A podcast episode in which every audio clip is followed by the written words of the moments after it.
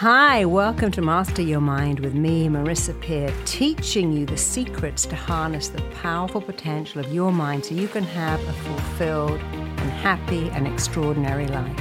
Send your questions or your problems that you'd love me to solve to podcast at marissapeer.com. Hi, today I'm talking to a very dear and old friend of mine, John Assaraf. John is known as being a mindset and a behavior expert. He's written two New York Times bestseller books. He's built five multi million dollar companies. He's even featured in movies, including The Secret and Quest for Success with Richard Branson and the Dalai Lama. And that's a kind of very impressive introduction. I know, John, your life's work and your company, Neurogym, help individuals to unleash their full potential. You kind of unlock what's inside them. And so I'm really excited that you're here, and I know you've got so many amazing things to share with our audience. I know one of the biggest things you help people to do is to actually stop wishing and hoping about goals and how to really make your goals your reality. So I think the first question I want to ask you, because I know our audience often they have goals, but they don't understand that they don't have goals because they don't know how to take a goal along the steps and to realize it. But you absolutely do. So, can I start by asking you, what is your best advice for our audience in reaching their goals? Sure. So, I mean, great question. Great to be with you. And um, in the last 40 years, um, I've really done a lot of self development on understanding uh, why do I do the things that I do? Why don't I do the things that I want to or know that I should do to achieve my goals? And that's taking me deep into the neuroscience and neuropsychology space, which is your domain of play also. And what I've discovered is that there are certain parts of our brain that are responsible for setting a goal and for getting excited about our goal. But there are other parts of our brain that if we don't engage those parts of our brain, or if we don't know how to regulate the emotions that try to hold us back from achieving our goals, then in a lot of cases we have these stillborn goals where we don't achieve them, even though we really want to. So, from a purely neuroscience perspective, in order to achieve goals, we want to have the clarity of what the goal is, and everybody knows that. We want to have the why we want to achieve those, because when we have a reason why we must achieve those, then we stop the fight that happens between the limbic emotional part of the brain and the logical prefrontal cortex of the brain. So in a lot of cases, when people set goals, one of four things will get in their way. For example, if they set a goal, whether it's to lose weight and keep it off, get into a relationship that they want to be happy in, uh, make more money, build a business, write a book, but they don't have the knowledge or skill on how to do it, one of the brain's circuits called the sympathetic nervous circuit activates. And that is tied directly to self doubt. It's tied to fear. Uh, what if I fail? What if I'm embarrassed? What if I'm ashamed? What if I'm ridiculed? What if I disappoint myself again? And since our brain is predicting every second of every day what this action may mean to my safety and well being, or to my comfort or discomfort, it's predicting all the time the future consequence. And if that happens to be a negative future consequence or present moment consequence, we put the brakes on behavior. We can actually see blood flow moving away from the motivational center in the brain, from the motor cortex part of the brain into the fear center part of the brain, which causes us to stay stuck and in our comfort zone.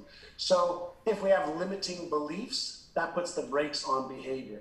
If we have fears, and there's over 50 different types of fears that deactivate motivational centers and behavioral centers, um, if we have a disconnect between our self image and the goal that we want to have and our identity, these are all reasons that activate different circuits in our brain. And so we can talk a little about the networks and the circuits that are, you know, our biocomputer is made up of.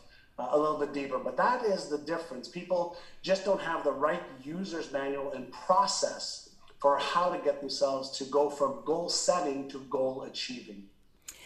So, how do they overcome that? You're the expert in that. So, how what you said is all very valid, and I get that. That we fear it going wrong so much that we actually block it going right. But how do you help people overcome that? Sure. So, um, one of the things that I did in my newest best selling book, Innercise, The New Science to Unlock Your Brain's Hidden Power, is help people understand a couple of techniques to strengthen their mind.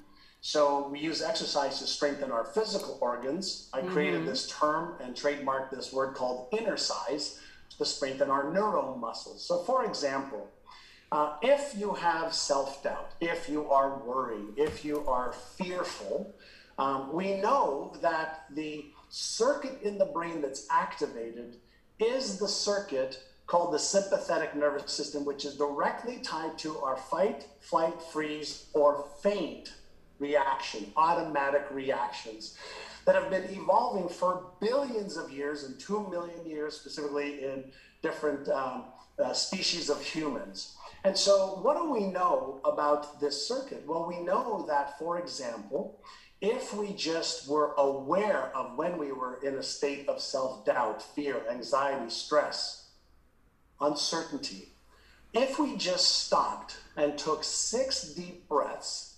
slowly, slowly, slowly in through our nose,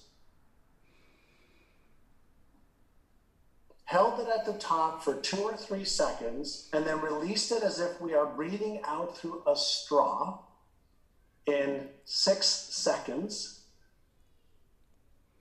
we can actually see this circuit in the brain deactivate the reactive circuit in the brain, and we can actually see the parasympathetic, the calm to respond circuit in the brain activate.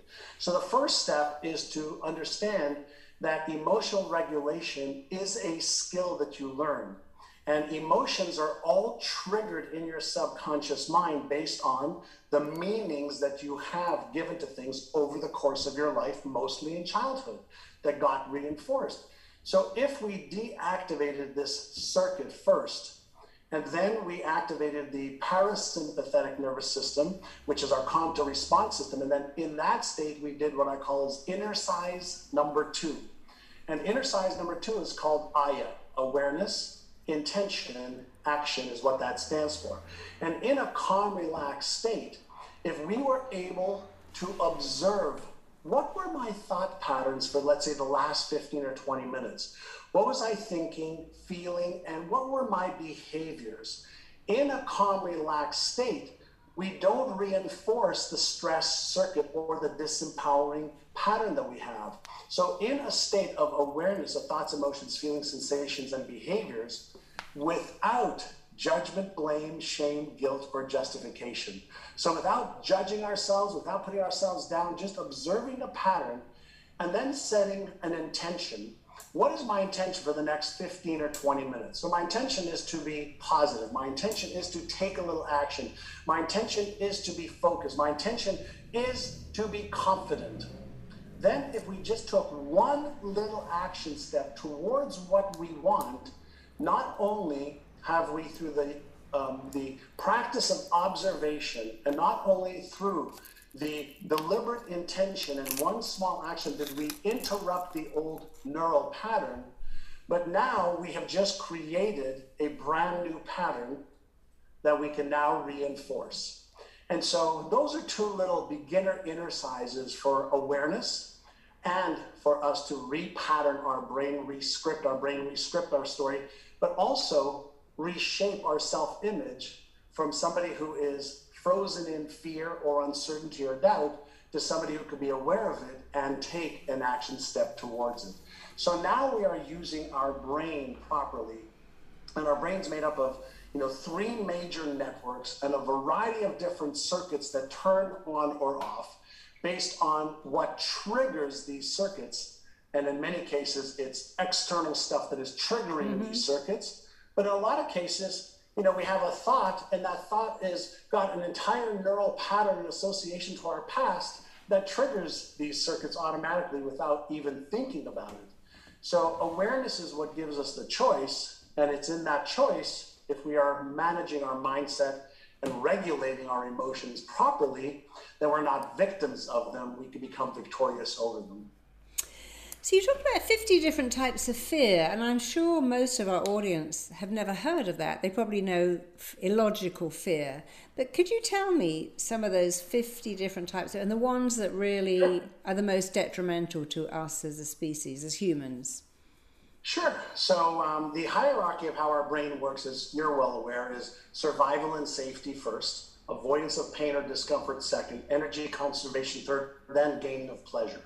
Uh, and so when we think of achieving a goal, public speaking, going across the room and meeting somebody that we're attracted to, uh, mm-hmm. uh, writing a book, starting our business and leaving our job, getting divorced and starting a life new, moving from one country to another.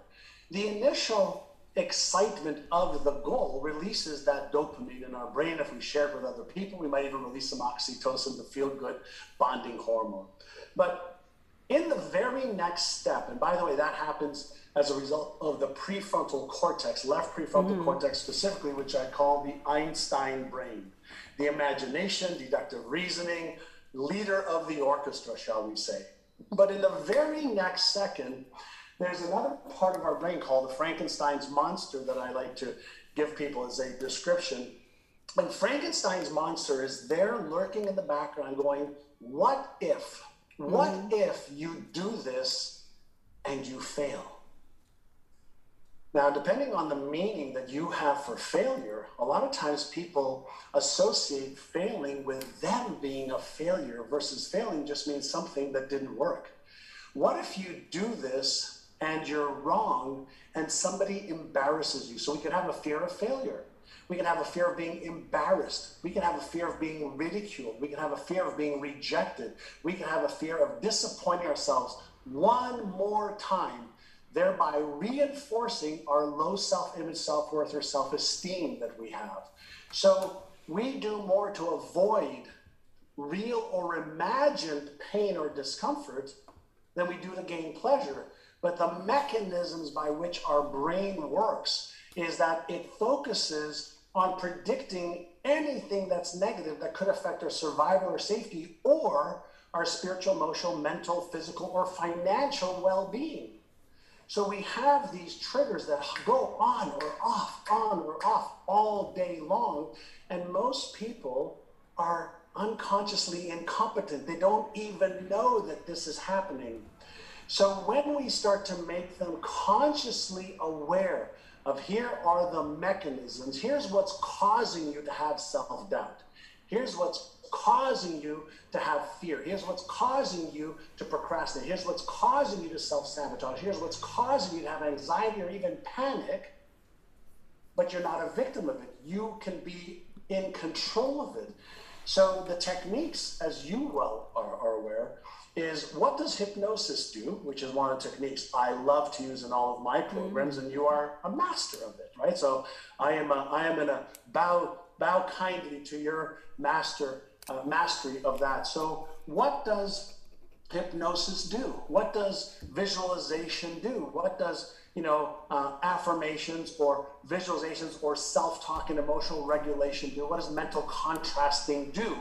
Is in the right setting, either through somebody who guides you or through, you know, doing it yourself if you learn the techniques, you're bypassing that critical thinker, you are quieting the Frankenstein's monster, and you're accessing the power center of the brain, which is the subconscious. And it's in this subconscious that we can actually go in there and reprogram, like a software programmer can go in and recalibrate their software that's where the software is that's running the show. And so we have developed these habits of being ourselves. And so we have to uh, do if we want to let go of the habitual thought or emotional or behavioral destructive or negative patterns is we have to go to the source of where the pattern is. Does that make sense? Yeah, yeah. I mean, I must admit, I find singing is so easy because, of course, I believe that all of our fears, our, our biggest fears, the fear of being rejected. And of course, you're absolutely right that the mind will always do more to avoid pain than it will to seek pleasure because our mind's job is really not to make us happy but to keep us alive. And I found that if you have a stress and you start to sing any song, it's why bomb disposal experts whistle, it's why Marines, when they're running a marathon, sing. Because if you sing when you're feeling anxious or stressed, your body goes, Well, you're singing, I guess you must like it. You know, if ever you have to have a shot, or we call it a jab, and, and you sing as the needle goes in, or you sing as you're having some painful procedure, singing sends really bypasses all of that fear because the body goes, if you're singing, you must be having a great time. You wouldn't be singing if you're unhappy. And I find it's a really great way. It's like Robbie Williams has this album called Sing When You're Winning.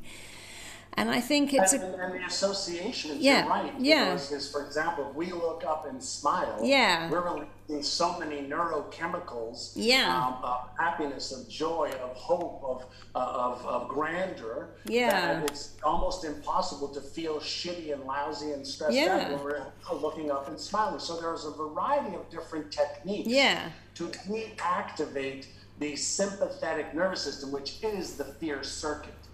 And so most people don't have the techniques to interrupt the pattern and then go in and recalibrate the pattern so that the same trigger doesn't cause the fear. So I've often said, uh, I've asked every audience that I've been in front of, how many of you are afraid of public speaking? Usually there's 80% of the hands go sure. up. And I say, none of you are afraid of public speaking. You're afraid of speaking in public and maybe fumbling or stumbling yeah.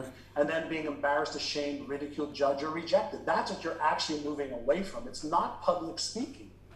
Right? But you call it public speaking, but you're moving away from an emotion that you yeah. don't know how to regulate and manage.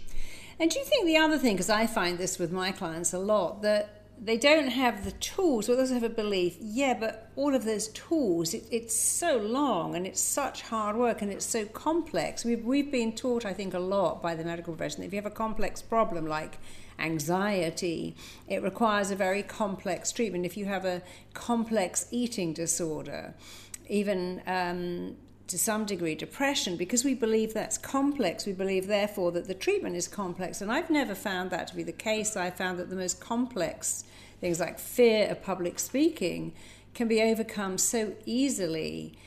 And so I think you're doing a great job of simplifying it. But then the next thing is maybe it doesn't take, it's not hard work. Would you say to people it is not hard work to do what you do? Hard work.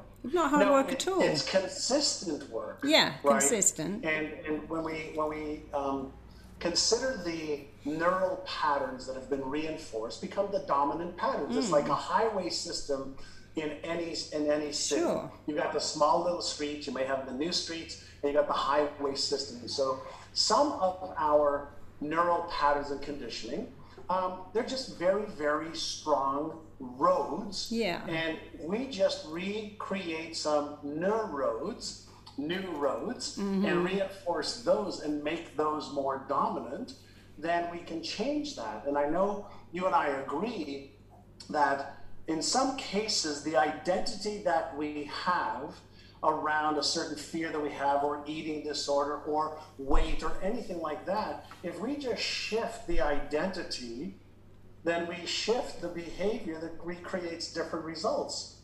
And so we are creatures of habit that repeat patterns mm. over and over and over again. And either on our own or through help, we can use techniques and tools that we know work. Now, yeah. you just have to make a decision. Are you committed to achieving a new result or are you committed to keeping the old? Yeah. And as soon as you make a commitment to change, then change is possible. And there are techniques for making change easier, and I it easier and faster. Um, you know, versus fast, but you can do them relatively fast. I agree with you. Yeah, because I saw that when I had some friends. They were they used to be in the, the Boomtown Rats, and they were like very hard living rock stars, and they became vegans. They just made a decision overnight. I don't want to eat animals anymore.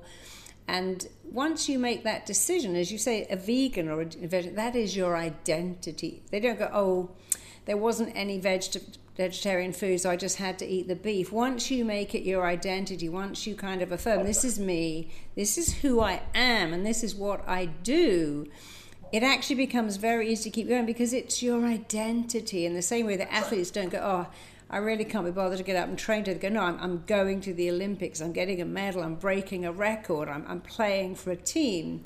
And so you're absolutely right that the sooner you can say, this is who I am, as much as what I do, when you make it who you are, who am I, you know, what am I doing, why am I doing it, it becomes much, much easier.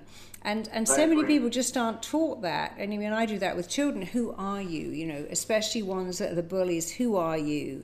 You know, you, do you really need to get that need met by bullying? And, and then they understand, of course not, or the kid who's being bullied and, and can't stand up for themselves. When you really get into who am I and right. affirm who you are, why you're doing it, it's all so much easier. I remember a story from Lou Tice many years ago about a child who was getting bullied in a school and the parents had enough because they weren't getting the support they needed uh, with the principal and the teacher, so they moved schools. And what do you know? The kid got of bullied course. there also, and then they didn't like the way the school dealt with it, so they went to a third school. Yeah. And what do you know? The kid still got bullied. Of course. Until Lou Tice went in there and said, you know, let's change your child's identity around mm. who he is, so that the bullying doesn't happen anymore. Yeah. And they did that, and the bullying stopped. Magical, right? yeah, you know, identity creates destiny, right? But what most people uh, do is just a lack of skill and awareness is they take a look at a result that they have or a behavior that they consistently do and they keep recreating the result and the behavior and reinforce the identity and the belief structures that causes it all instead of saying okay what is it that i would like it to be what is the identity for that? What are the character traits of that? What are the beliefs that this person already has that embodies? Then well, what are the behaviors that they are consistently taking? And then how do we make those behaviors habitual? How do we make those thought patterns habitual? And when we when we're talking about that, now we're getting to the domain of neural networks and patterns. And the old patterns are easy in the brain to fire off because we've invested so many years developing the habit, and then the habit develops us. Now, the question is if we want to change habits, are you aware of how to do that? And most people are like, no, mm. I don't. And there's a place in the brain called the striatum that's connected to our hippocampus. And as you can tell, I'm, I'm into the science of all this. Because I want to understand mm. like what is actually going on in the brain. And we know that um, through visualization, through whether it's uh, hypnotherapy, guided or uh, or self, through uh, a variety of different evidence-based techniques, we can uh, repattern, rescript, reshape mm-hmm. the part of our brain that runs automatically based on automaticity. And if we make the new pattern automatic, then that pattern reinforces itself. So it has to start with, well, what's the identity? You know, what's the yeah. identity that you want? What are the character traits? And as I mentioned, uh, we can do that. And that's why, you know, you and I are, are friends um, uh, as business, you know, um, uh, colleagues, but we also love the same, uh, the same genre of how do we help people. Yeah, I think most people just don't understand that the mind is so hardwired to go back to what's familiar. That's its job. You know, if you're a little kid of two, the very age when you could wander out on the prairie and pick your own berries is you won't eat anything that you don't already know. It's not familiar. I don't want it. I don't want that yogurt. It's got lumps in it. I don't want that cereal. It's in the wrong dish with the wrong spoon. And parents find kids so annoying. They call it the terrible twos. But in fact, our mind has kept us alive by making us resist unfamiliar so, so if we lived in a fort in the middle of the Wild West, we wouldn't say, I think I'll go out for a walk. I'm a bit bored living in this walled fort. Yeah. Because the familiar makes you safe and the unfamiliar makes you unsafe. But of course, the exciting thing is if, if we're wired to return to what's familiar, we just have to make new things. It's like, you know, the first time I put a lens I put a little bit of silicone on my finger, I shoved it in my eye. That was so unfair. My eye started watering because what the hell is that? Get that out of your eye. But by repeatedly doing that every day, eventually shoving that bit of silicone in my eye became so I could do it with a well, mirror, could, and then taking it out, actually squeezing your eyeball is right. so unfamiliar, especially if you've got nails. But if you keep doing it, it just becomes absolutely familiar. And so it is with like bench pressing or doing squats or lunges or having a cold shower or doing our, you know, our friend Wim Hof ice baths. Whatever you decide to make familiar, you can make familiar so you have to make a decision. I'm going to make good things familiar, putting myself out, taking a risk, asking for stuff, and I'm going to make negative stuff like putting myself down unfamiliar. But it's a choice. You first have to think what's familiar in my life procrastination, self sabotage. Can I make that unfamiliar? You've got to make negative stuff unfamiliar and positive stuff. I mean, I found the best thing is to make praising yourself super familiar and criticizing yourself so unfamiliar. And if you just did that, it would change your life so much. But I want to talk about something that you have done a lot that's really life changing, which is vision board. So I'd love you to share your vision board story because it's so impressive. Sure. So, in the line of what we're talking about, you know, setting your vision, setting your goals, what are the beliefs you need to achieve those goals? What are the things you need to do to achieve your goals, which is all part of what I learned how to do 40 years ago as part of my goal achieving process. Uh, in the early 90s, um, I'm not sure where I heard this. It may have been a seminar or a book that I read. Um, but um, the instructor said, well, if you have a, a, goal, whether it's for a car or a home or something charitable that you want to do, why not create a visual representation of it. And they said, why don't you cut out, you know, pictures from magazines of the thing or the representation mm-hmm. of the thing.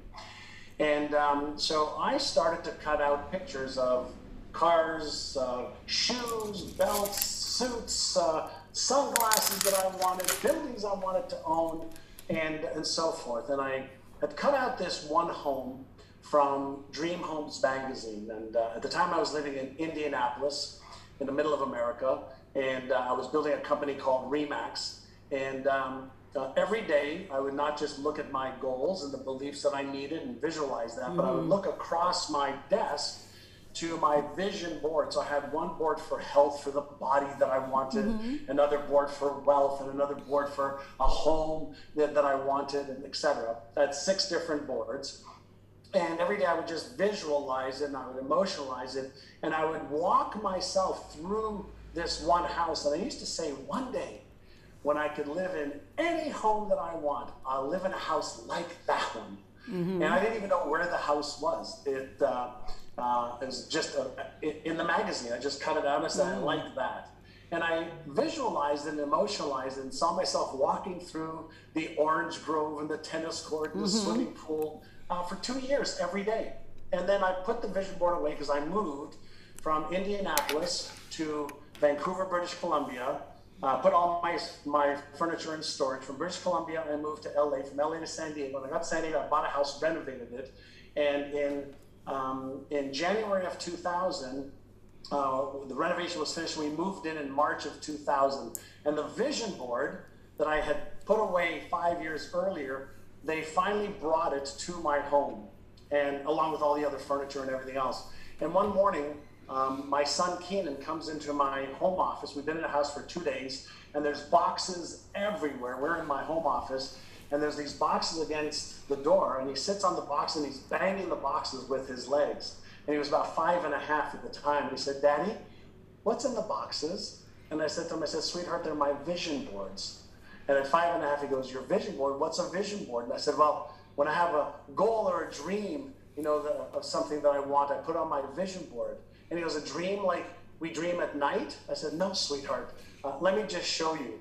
So I cut open the box, took the um, all of the uh, stuff that was around it, opened up the box, pulled out the first vision board. I looked at it, and there was a Mercedes Benz convertible that I wanted mm-hmm. that I had bought. There was some other stuff that I said, see, this is this is a goal that I have the car and the hmm. shoes mm. and this. And then I pulled out the second board, and right in the middle of the board, there was this picture of this house. And for a second, I thought somebody was playing a trick on me. Mm. And I was thinking, how is this house on this board? I was standing mm-hmm. in the house of the picture that I cut out from a Dream Homes magazine five years earlier. And I was wondering, how did my house get onto the board? And then I realized, oh my God, I have been visualizing that house for two years. Yeah. It's been in storage now for five years. And tears started running down my face. He goes, Daddy, why are you crying? I say, Sweetheart, I think I'm starting to understand how we manifest things from the non physical world yeah. to the physical world. And he said to me, What's manifest? yeah. So I... That was a magical moment that I still, Marissa, I still can't explain because I didn't know where the house was. Mm-hmm. I didn't mm-hmm. know how much it was. I didn't even know that I was in the house that was on my vision board because the vision board picture was from the back of the house that I had visualized. So I never even knew that it was the house. So something is going on. Oh, definitely. I was um, standing on the canals in Venice, California in Christmas 2017 because they have a Christmas parade, and I was standing outside this house, and this guy drew up in a Porsche, and he had a little Pomeranian puppy, and he got out. And I remember thinking, "Wow, when you live in that house, you've really made it." And he walked in, you know, the Porsche, the dog, and it was an amazing canal side house. And so that was December 2017. And in January, in December 2019, we were actually buying a house and we'd actually gone into escrow. And I, I just come back to London, I was sitting in this house guy, I said, Oh my God, that house is nicer. We flew back to LA, got out of escrow, and bought the house. And it was the same house that this guy had driven up to just a year before. And I said, Wow, you've made it when you live in that house. And my husband and I were like two children. We always say we'll never get jaded. It is the most amazing house. But it's so funny that I have a photograph of us standing outside it exactly, watching this parade exactly. And I'm sure on the video I'm saying, wow, imagine living in that house. I am. And a year later, we're living in that house. And so I do believe in that. I think the problem is a lot of people manifest the wrong, I'm going to get a headache because I didn't get enough sleep. I'm going to get a sinuses because the heating's come on. I always get sick uh, around this time of year, and we don't recognize that we're man. We say, I always get ghosted. Every person I meet, it never lasts more than three months because that's manifesting. You're expecting it to go wrong, and I think manifesting is so powerful. And I, I, I, I say, you know, like, we're going to manifest it. And people say, yeah, I can manifest car parking. I said, well, it's great. If you can manifest a car parking space, manifest something way bigger than that because I think you can manifest anything. I mean, people who are sick, and I don't mean that people who are sick, because I've had some interesting illnesses, but people who have the kind of the headache sickness, the colds all the time, the irritable stomach, will always talk about, oh, I'm getting my irritable bowel, I'm getting my nervous tension, and, and no one explains you're manifesting it because you focus on it. My mother did that all her life, and she was a great teacher because she was always ill. Yeah. I, I totally agree with you. Now, it's interesting because um, uh, I've spent the last 40 years studying, you know, the neuroscience and neuropsychology, and you know, as a behavioral researcher who was an entrepreneur, I've also been fascinated with quantum physics and quantum mechanics and understanding, you know, what is happening at the level of the quantum field and specifically the correlation between, you know, our thoughts, our predominant thoughts, and is it possible that I believe personally that we live in a participatory universe, and there's the non physical and the physical. Uh, but is it possible that in the quantum field that we are in, um, with the positive and negative and the, uh, the uh, endless possibilities and options, is it possible that since everything is in a state of potentiality in the field of particle or wave, is it possible that our thoughts are actually collapsing the wave function and creating the particle, uh, meaning the physical manifestation mm-hmm. of it. And from all of my research and my own experience, the answer is unequivocally yes. So if I can be at choice and I could take this hundred billion dollar or trillion dollar brain of mine and I could become a better operator of what wave function am I collapsing is that not the highest level of my being and my experience as a human? So if we want to take a look at what is it that we are creating, um, just take a look at your results. Yeah. You'll have an you'll have a very clear picture of the thoughts, the emotions, and the behaviors that you took or the behaviors that you didn't, which I consider are behaviors. And so maybe it's time we just become better operators of our own mind. And maybe we can become better at regulating our own emotions, which is the energy in motion in our bodies and the energy that we are transferring to others. So that is the domain that I love to play in. Is let's look at it from the quantum all the way through to the physical. And if we are in the position to utilize this electromagnetic switching station called our brain to tune in, like a radio can tune in to 95.5 is classical, 95.6 is rock and roll, 95.7 is punk rock.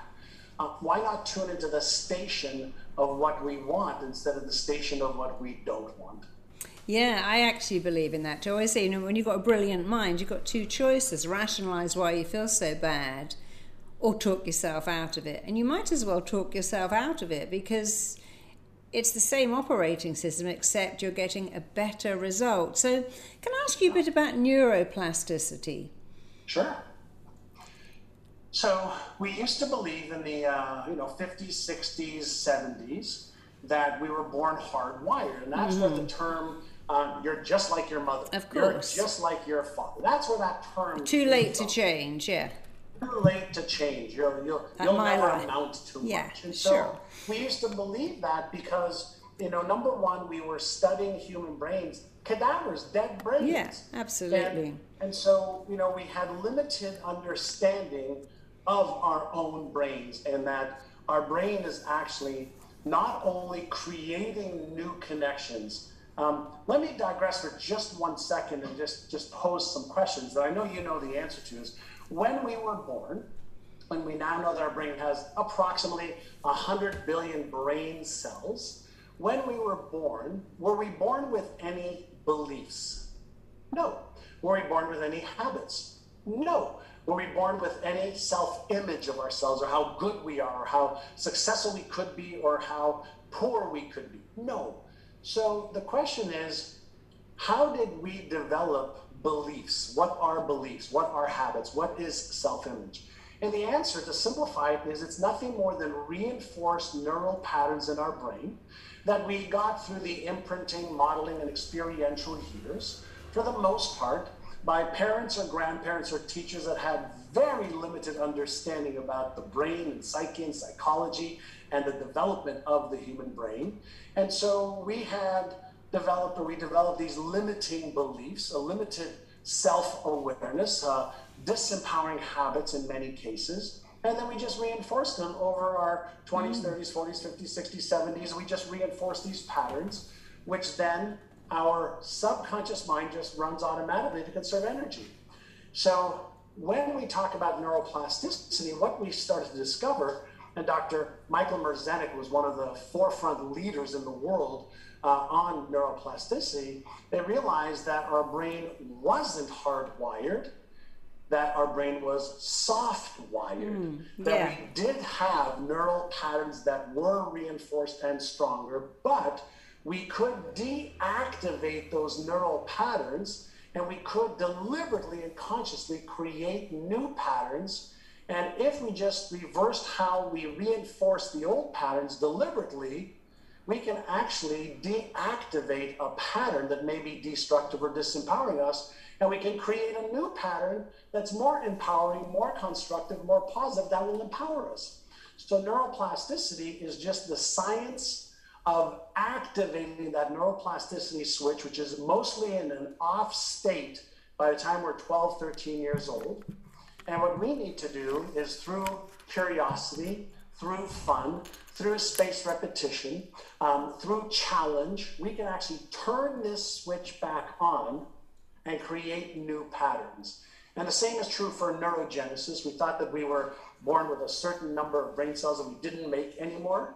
And now we know that even into our 60s and 70s, our hippocampus is creating more neurons uh, as well. So that's neuroplasticity. You're not a tree. You can change. You just need to have the process for how to. Exactly. So, what I want to hear about particularly is your personal journey with mindset and neuroscience. Have you always sure. been Have you always been fascinated with human behavior, or did something in particular spark your interest? Something very painful sparked my oh. interest.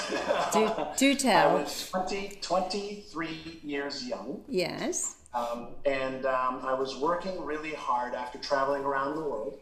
Um, and I ended up with severe ulcerative colitis. Wow. And I had ulcers in my colon, which means that my colon was inflamed, and I had zero bowel control movement for, or zero bowel control for two years. I was taking wow. 25 Salazopyrin pills a day to reduce the inflammation.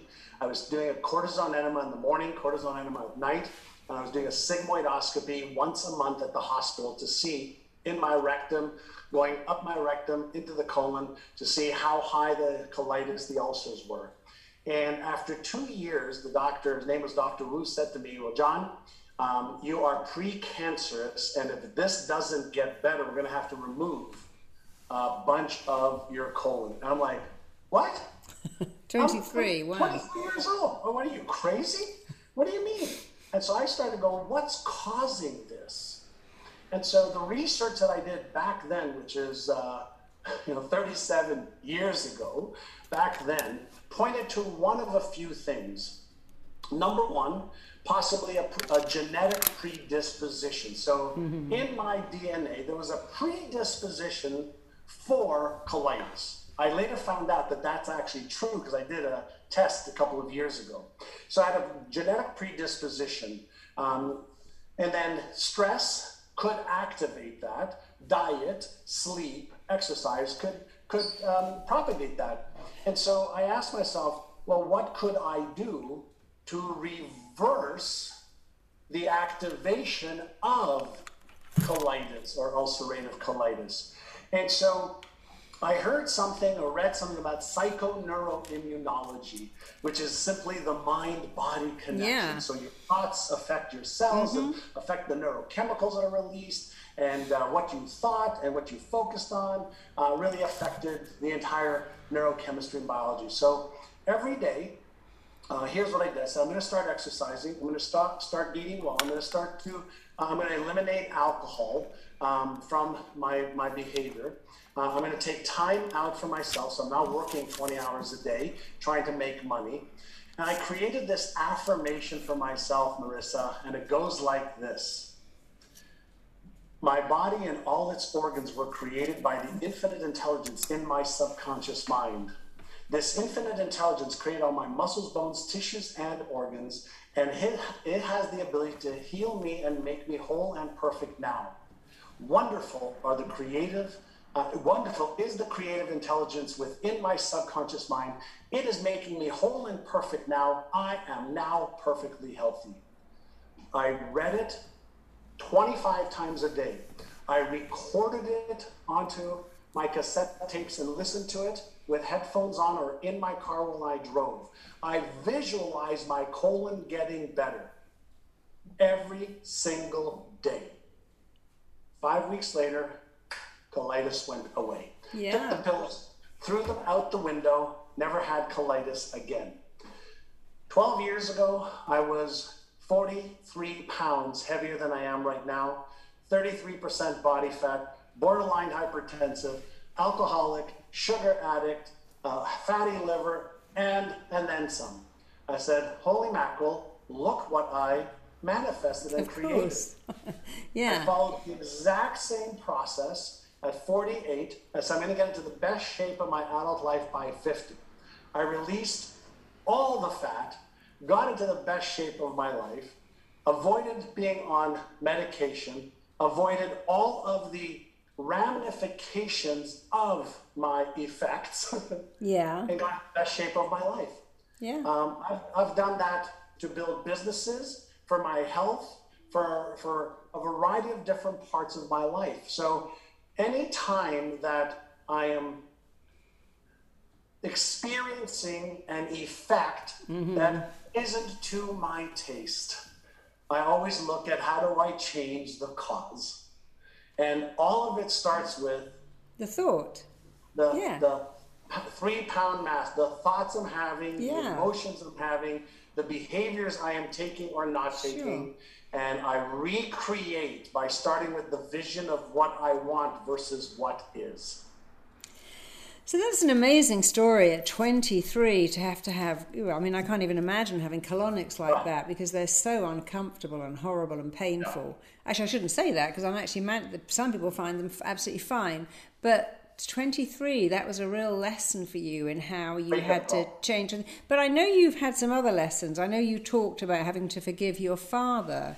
So oh. you've helped other people a lot master their mindset but can I ask you about this journey you had where you had to really, because a lot of people can't do forgiveness and they, they, they can't get over, they either can't get over guilt, they've done something bad, or they can't forgive someone else because they feel if I forgive oh. them, it makes it okay. It doesn't make it okay. Forgiveness is not for the other person, it's for you. But I'd love to hear your story about how you had, why you had to forgive your father, how you came to do it, and what a difference that made to you, and how old you were when you decided, I'm going to have to forgive oh. him for my sake, not his sake.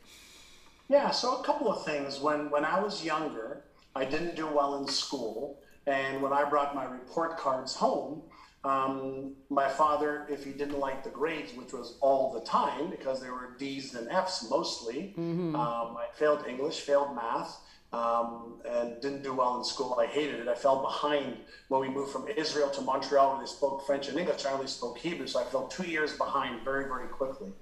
So I got into a lot of trouble in school. I was in the principal's office all the time. I was in detention centers because I got into lying, stealing, cheating, doing drugs, selling drugs, and doing breaking and entries uh, when I was uh, 15, 16, 17 years young. And my father did not know how to communicate uh, except with his fists and feet. So he would punch me, kick me to the point of a beating. Uh, and, uh, and that would include, you know, uh, using his belt as well. And um, so uh, when I was in my early 20s and I started um, my personal development journey, I thought up until then, up until 19 actually, that everybody was out to screw you, so you might mm-hmm. as well mm-hmm. screw everybody else. That was it was a dog eat dog world. That was my paradigm mm. of what I learned on the streets. And uh, I met a mentor that uh, shifted my paradigm into kindness and love and upgrading my knowledge and skills. And I went to an event. And at this event, you know, I shared that, you know, I hate my father. You know, he beat me. He doesn't love me. Um, and uh, the individual um, asked me, Did you ever ask your father why he beat you? I said, No, he's an asshole. He's this. I was angry, mm-hmm. you know. And he said, Well, why don't you at least ask him why he beat you up? And so one day I got the courage by phone because I was living in Toronto. My father was in Montreal. I got the courage by phone, and I remember my heart was just thumping with How fear. old were you then, by the way? 20 two, three. 22. Okay. In that same time time mm, frame, okay. 21, 2, 3. And I said, Dad, uh, there's something uh, I want to ask you. Uh, uh, why did you used to beat me so so hard? Like, why, why did you just talk to me? I'm getting chills as I'm telling you this, right? It's just like visceral for me mm. right now. he says, I wanted you to be a good boy. He said, you know, you didn't listen to, to, to, talking. And my father went to grade five, didn't really know how to communicate. Mm. His hands and his feet and his belt were his communication tools. And uh, he said, I wanted you to stop doing what you were doing. I said, but, but didn't you love me? He says, of course I loved you. That's why I did it. He said, that's yeah. what my father did to get me in line so mm. that I would be a good boy at the time. And the first thing that happened was it dawned on me he didn't do it because he hated me. He did it because he didn't know how to do it differently. Yeah. He did it because he loved me and he was trying to get me to comply with being a good citizen. So that was part one. And then the other part was around forgiveness for his ignorance and forgiveness for his mm. lack of skill. Right? So once I understood why he did it, it gave me the courage to forgive him. But I also learned what you said before was I forgave him so that I could Yeah. let it go. Yeah. so that I could be free of my hatred for him, so Yeah, I could be. Mm. free of my resentment and anger for him. You know, it's like I was taking the poison pill hoping he would die Sure, of course. Of course. right? And as soon as I forgave him, you know, and um, I don't think he ever said I'm sorry because he didn't think he did anything wrong. Yeah. Um, like if I asked him today, hey dad, how come you never apologized? He says, oh, I'm sorry. you just did that nonchalantly. He's 91 now, and um, and so we have a phenomenal relationship. But I, but I, I had to understand what caused the behavior. I didn't have to, but that's what came out of this. Uh, and then I forgave him so that I could be free and I can go on. And then what's really, really interesting, Marissa, is also because of how he was, I was the opposite type of father to Yeah. my sons. Yeah. With so much love and discussion and caring and kindness and and um, and lifting them up at every opportunity. Um, and it has been the biggest gift that I've had that I can share with them. So now I can be in in thankfulness Yeah. and gratitude for my father being like that with me because I endured Yeah. right? Um, but I had to change my frame and I had to develop the courage to speak with him, to understand. Um, and then I had to, uh, I didn't have to, but I chose to release the anger and resentment by Yeah, you chose to. Yeah. uh, and the hatred, because the hatred was within me. He was going about his life, he had no idea. And so as soon as I did that, I was free to be me. And all, all those two things happened when you were about 23. So, have you had any other key times in your life you've had a real learning experience or something has absolutely changed you for the better? Yeah, um, about, uh, let me see, I had a business experience. Um, I'm trying to remember the year, 2009, 10, 11, where I had invested um, multiple seven figures in a business with a very good friend of mine. Um, that uh, my wife and I lent him uh, a, a bunch of money, uh, and the business took off like a rocket ship. We were co CEOs of this business, uh, and then he ended up with severe bipolar disorder, and it was it was it was devastating because the friendship uh, was lost. Uh, we had to close the business down. We lost millions of dollars. Investors lost millions of dollars. My reputation was tarnished because I was the front guy. He was the behind the scenes guy. Um, and, um, you know, I was blaming him. He was blaming me. Uh, investors were blaming me. Investors were blaming him. I had a massive lawsuit with one of my investors for three years, which cost another million dollars, you know, in. Uh, in, in sunk money, just sunk, you know, chase, chasing just to get out of the situation that you um, couldn't get out of. Um, and so for, for quite some time, I blamed myself for my poor judgment, for not doing what I needed to do to have proper legal agreements in place uh, in case certain scenarios did. And um, it took me two years. And I was drinking a lot of alcohol to suppress my own feelings. Um, so I'd have a couple of cocktails when I got home at night. I'd have a bottle of wine with my wife. I did that every single night for two years. And instead of facing the reality, I dove into alcohol to suppress Yeah, sure. Right? So I just used alcohol as a way to deal with emotions and the situation that I'd never been in. Um, just about everything I had done from the age of 19 to 2009, let's say, everything was successful.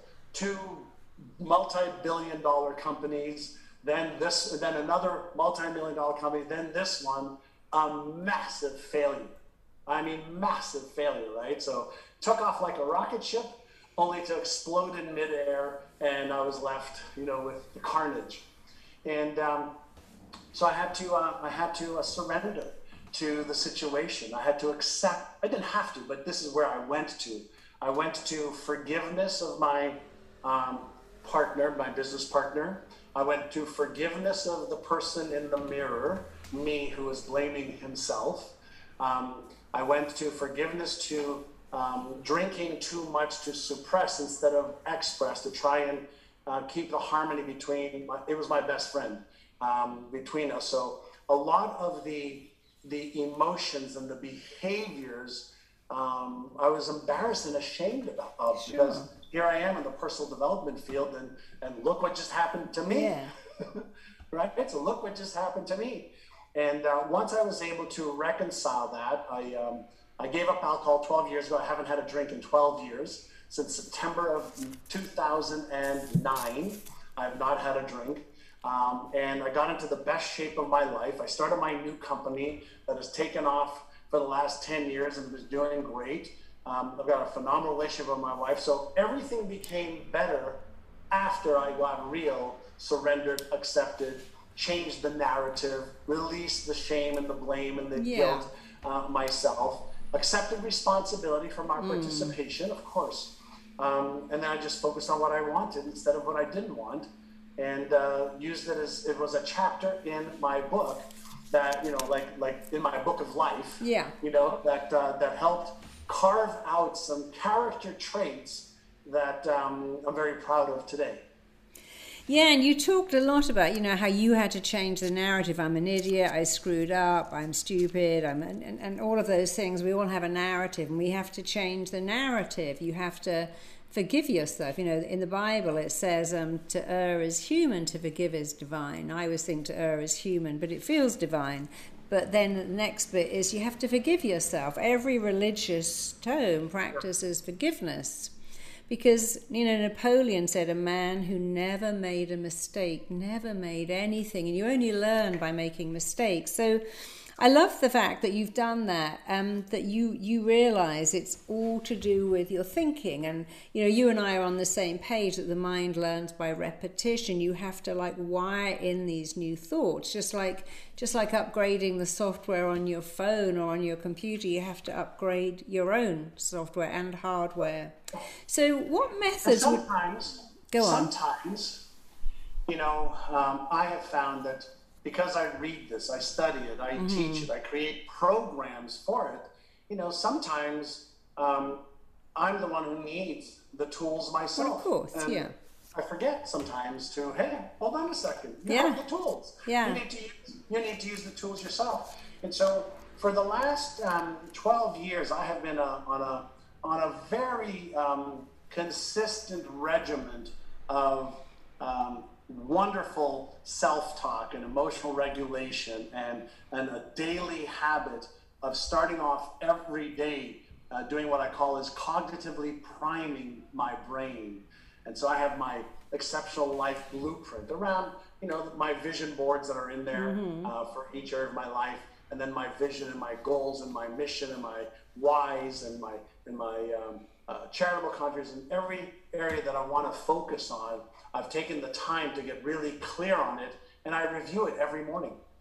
Wow. How long does it take you? How long does that take every morning to review? Eight, eight to ten minutes. Yeah, because again, it, people think, oh, I haven't got the time. You know, I, my mornings are really tight. I, I just haven't got enough time. But when you actually decide it's eight to ten minutes, then you think, well, I get up ten minutes earlier, because if that ten minutes is going to dictate my day, my week, my month, my year, my life, then it is everyone has 10 minutes. A lot of my clients i just don't have time. But then if you ask them this they wait we all waste a lot of time. So it's great that you you've worked taken it down to 10 minutes and everyone has 10 minutes. Somewhere you can find 10 minutes. So would you talk about some of the techniques that you would that you would use to establish new neural pathways? I mean, you've just given us one. You write stuff out, and it only takes ten minutes a day to really. And of course, when you're reading it again, this is who you are. It's not what this is you. So you're going back to that whole identity. But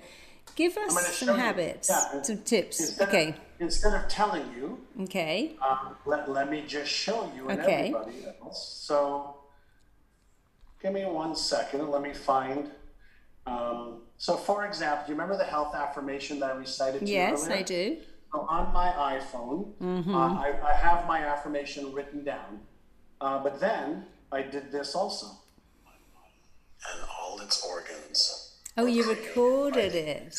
Intelligence in my subconscious mind. So you may re- re- remember what I just said Yeah. to you live.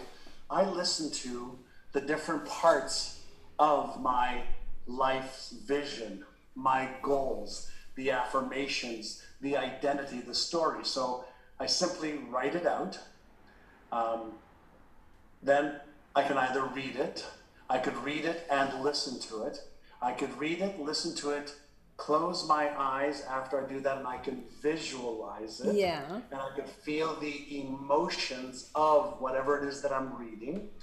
Um, I can create language patterns um, that are going to reprogram my subconscious mind that I could either read in first person or second or third person. I could record those, uh, which is what I do. So I use uh, meditation, mindfulness, visualization, affirmations, declarations, promises. Uh, I use subliminal programming. I use guided hypnotherapy. I use mental contrasting, um, either myself, but I've also developed my own programs for it for myself and for my clients for winning the game of money, winning the game of fear, winning the game of procrastination, winning the game of weight loss, winning the game of business. I've developed an entire line of brain training and priming programs to be able to reprogram my own subconscious mind. So I did it for, for me first, uh, and then I started to offer it to my clients, and every one of them loves it. And then for my private clients, I actually create customized versions for them, so that not only you know they don't necessarily just want to have to do it with me; they could do it at home in Yeah. the morning or in the evening or on the weekends or wherever they are. And do you activate all the senses? Do you use what it looks like, sounds like, Colors, smells like, colors, tastes like, smells, feels like? Sense, colors, Yeah. smells, sense, uh, Yeah. um, associations from the past, an Mm. animal that you might like. Uh, absolutely. Mm. I activate as many parts of their brain that they have associations with that are positive. I call that neural linking. So I'll give you an example. I love lemongrass. I love the lemon and lemongrass. Mm-hmm. Uh, I love dolphins. I love the color purple.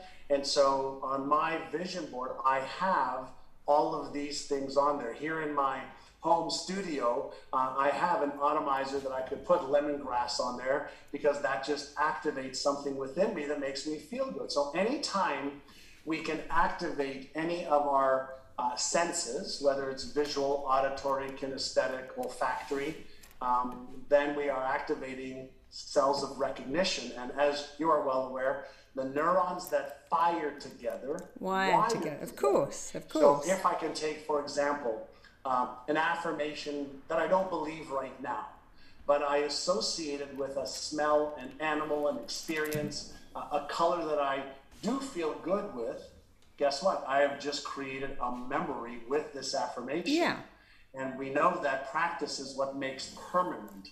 Um, and so if I practice that, um, the visual that I share with almost all of my clients is this imagine you're a hollywood uh, you're in hollywood right and you're at a restaurant and uh, you see one of your favorite hollywood uh, actors or producers or actresses and they come to you and they say hey listen we've just been going over this new script and um, we think that you'd be perfect for this role and if you learn this script we'll pay you 10 million bucks you go, oh, uh, I don't know how to act. They go, don't worry, we'll teach you how to act. Uh, they go, well, I've never been in front of a camera before. Don't worry, we'll teach you how to be in front of the camera. So they would take away your fears and your worries. What would be the process by which you would take something that was written by somebody else that you've never seen? What would be the process by which you would practice that script? So let's say six months to 12 months from now, you could actually play that role without reading the script. And most people tell me, well, we'd read it a bunch of times. Uh, we practice it. We, we rehearse it. We research it. We might, you know, record ourselves. We might film ourselves.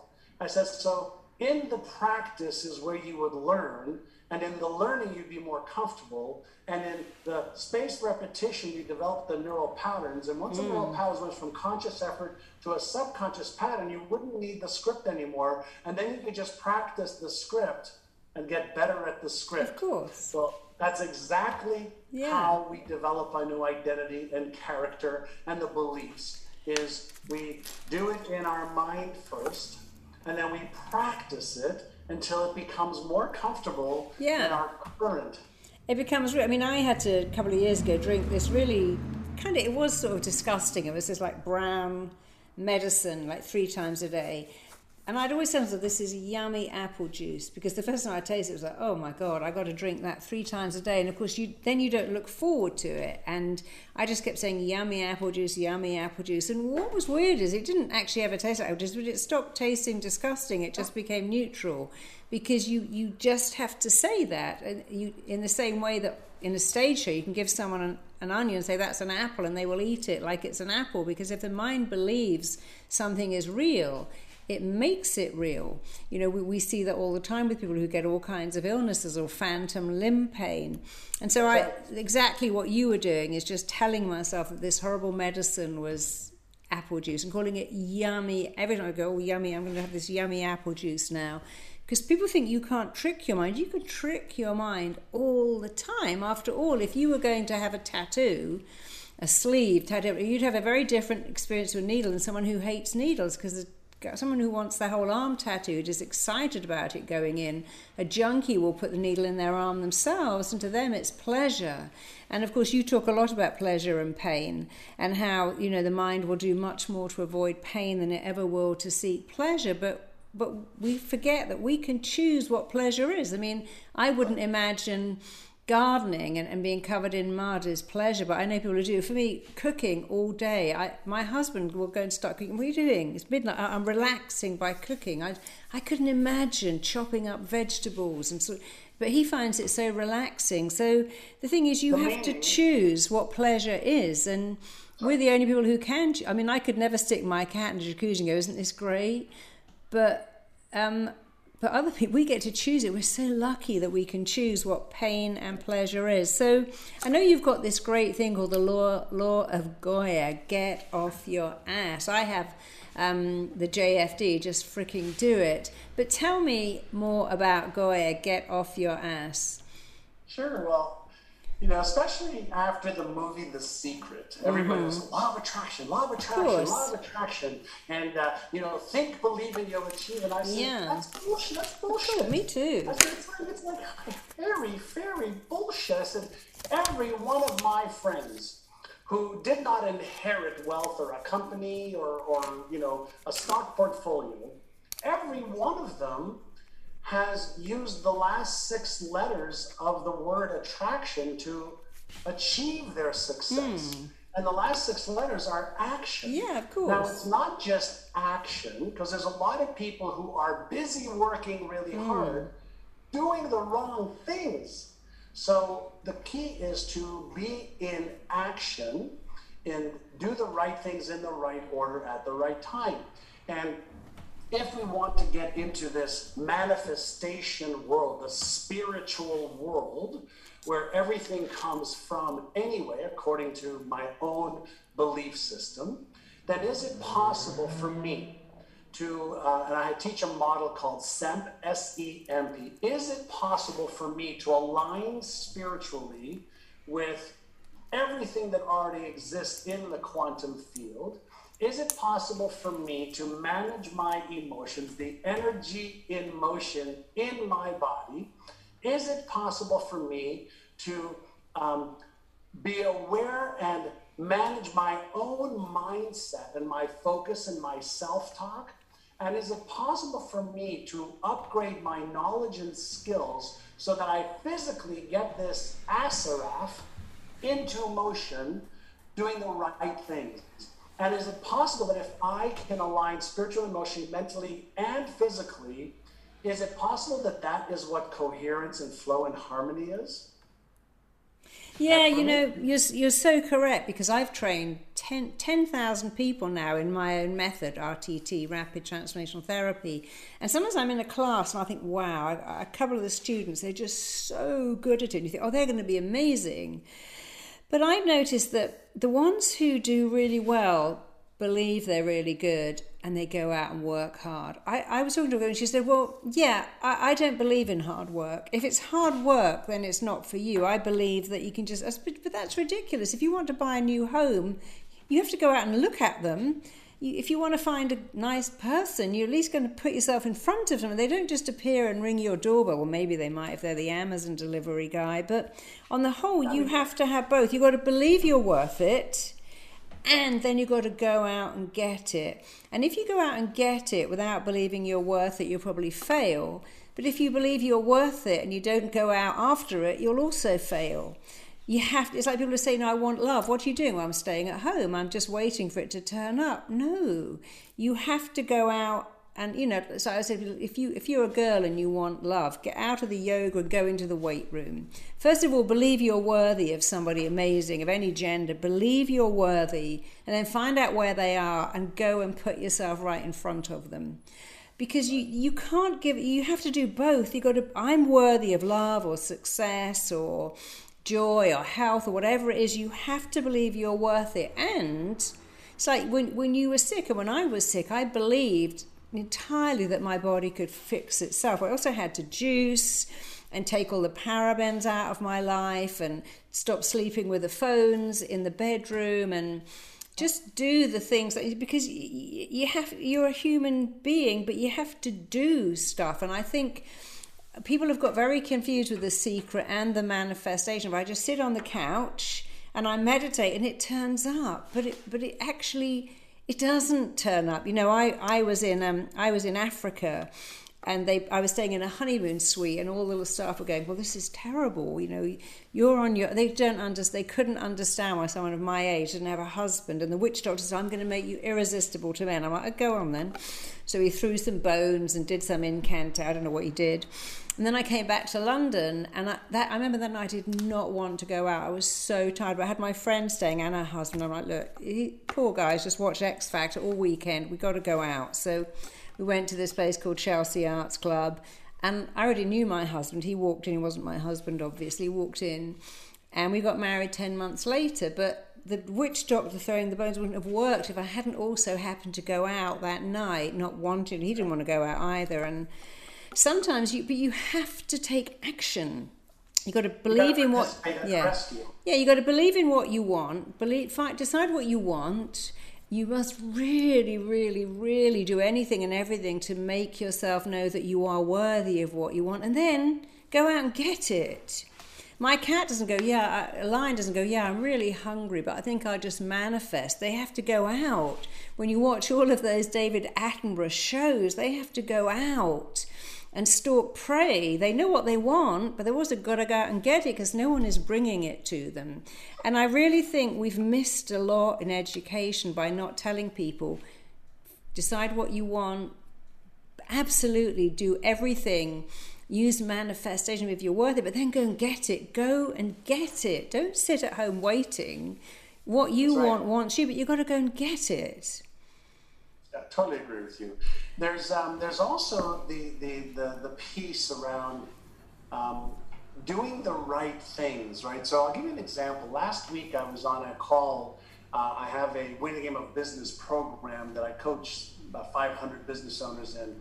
And um, I asked people during our Zoom call, um, I want you to write in the Zoom chat, uh, what did you do in the last 72 hours to make money? And uh, I said, How many of you have worked really hard to make money the last six years? Like everybody put their hands up and oh my God, yeah, yeah, yeah. And then, then when I looked in the chat, um, uh, I researched uh, how to build a website. I uh, uh, was focusing on writing some copy. Um, I was uh, getting ready with a brochure. And I said, That's not making money. Those are behaviors getting ready to. Yeah, of course. Money, right? Yeah. So Uh, many of you are working hard, but very few of you are actually doing the things that cause you to make money.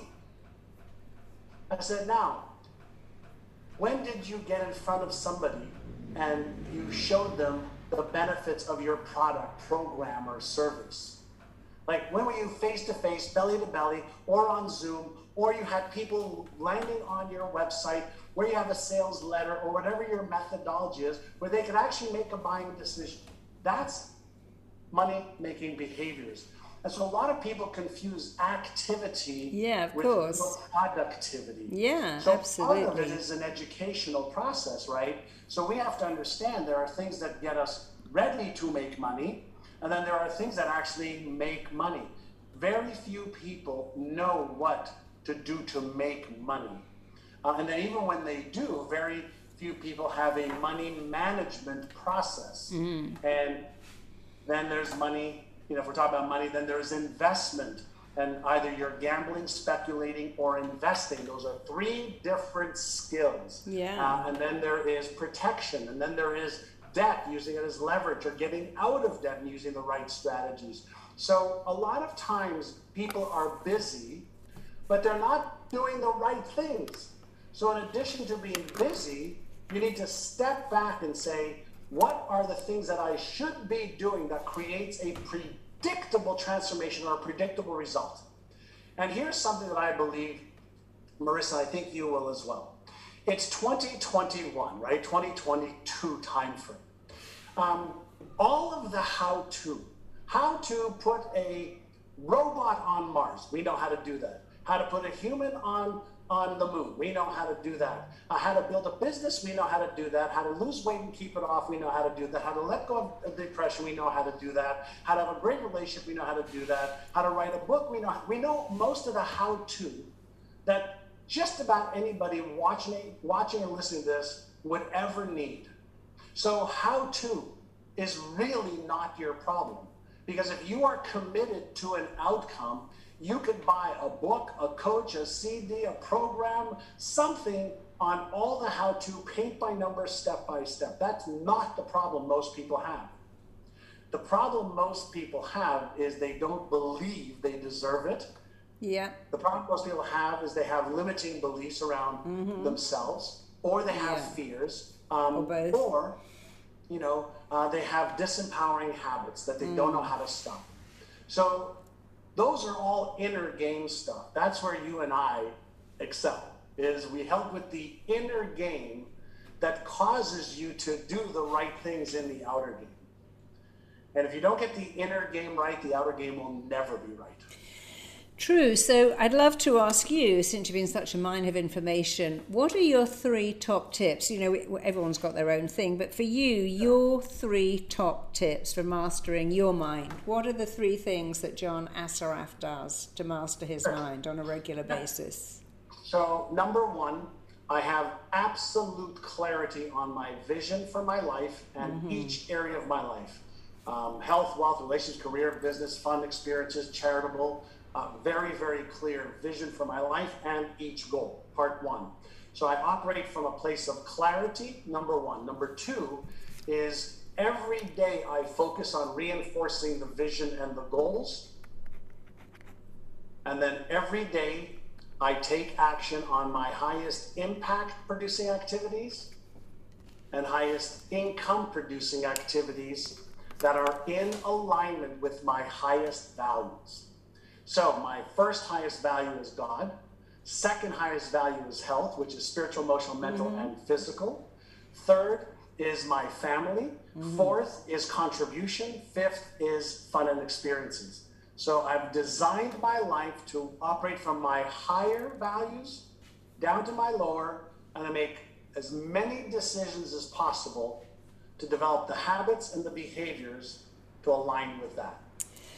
You have been so incredibly helpful. I don't think a single person can't listen to this and think, wow, I, I can do that and I can do that and I can probably do that too. So, John, where can we find you? I, I know that people are going to want to read your books and go to your website, but where can we find you? Sure. So um, my books are available on Amazon. So I have my newest book, Innercise, the new science to unlock your brain's hidden power. I've got Having It All Behind Me, the answer as well for business owners. Uh, I'm on Instagram at John Assaraf. Uh, I'm on Clubhouse at John Assaraf. I'm on my Facebook fan page. Uh, and then my website, johnassaraf.com, or my company website is myneurogym.com. M Y N E U R O G Y M.com. YouTube, podcasts, um, like you, I'm, I'm, I'm everywhere and anywhere. Good. And, and like me, you have a very unusual name. We're so lucky we're not called, I don't know, That's John, right. John Smith. I'm, I'm eternally grateful that I had a name that was different, just like yours. I mean, you said you hated that surname. I bet you love it now because a bit like Tigger. There's only one. You know that song, The Wonderful Thing About Tigger is that I'm the only one. I used to sing that to my daughter because she said, Mommy, why have you given me such a stupid name? Because her name is Phaedra. She said, I don't want that name. I want to be called something normal like Sky or Dolphin. I said, Well, you could be called Sky or Dolphin. But I'd always sing her that song about the wonderful thing about Phaedra is that you're the only one. And now she's a very successful artist. She loves having her, her name isn't Sue Smith. Nothing wrong with being Sue Smith, but when you want to find someone like John Assaraf or indeed Marissa Peer or indeed Phaedra Peer, it's very. We're so lucky that our parents gave us an unusual name because we manifested, we lived up to that. So there's only one John Assaraf, and you can find him. And I'm sure that we're going to be looking for you, and I'm going to be seeing you in San Diego very soon. I'm very excited. Thank you, John. You've been a pleasure, a joy, and such a wealth of information. Thank you so much. Right back to you. I lo- love being with you and your audience. Thank you. Thank you very much indeed. Thank you. Thank you for listening to Master Your Mind with Marissa. I'm Marissa Peer, founder and creator of Rapid Transformational Therapy known as RTT. RTT is my life's work and passion combined into a unique and proven program for therapists to create powerful change with their clients. I feel blessed every day to see the transformations it brings and the ripple effect it's creating in the therapy world. To find out more, visit rtt.com.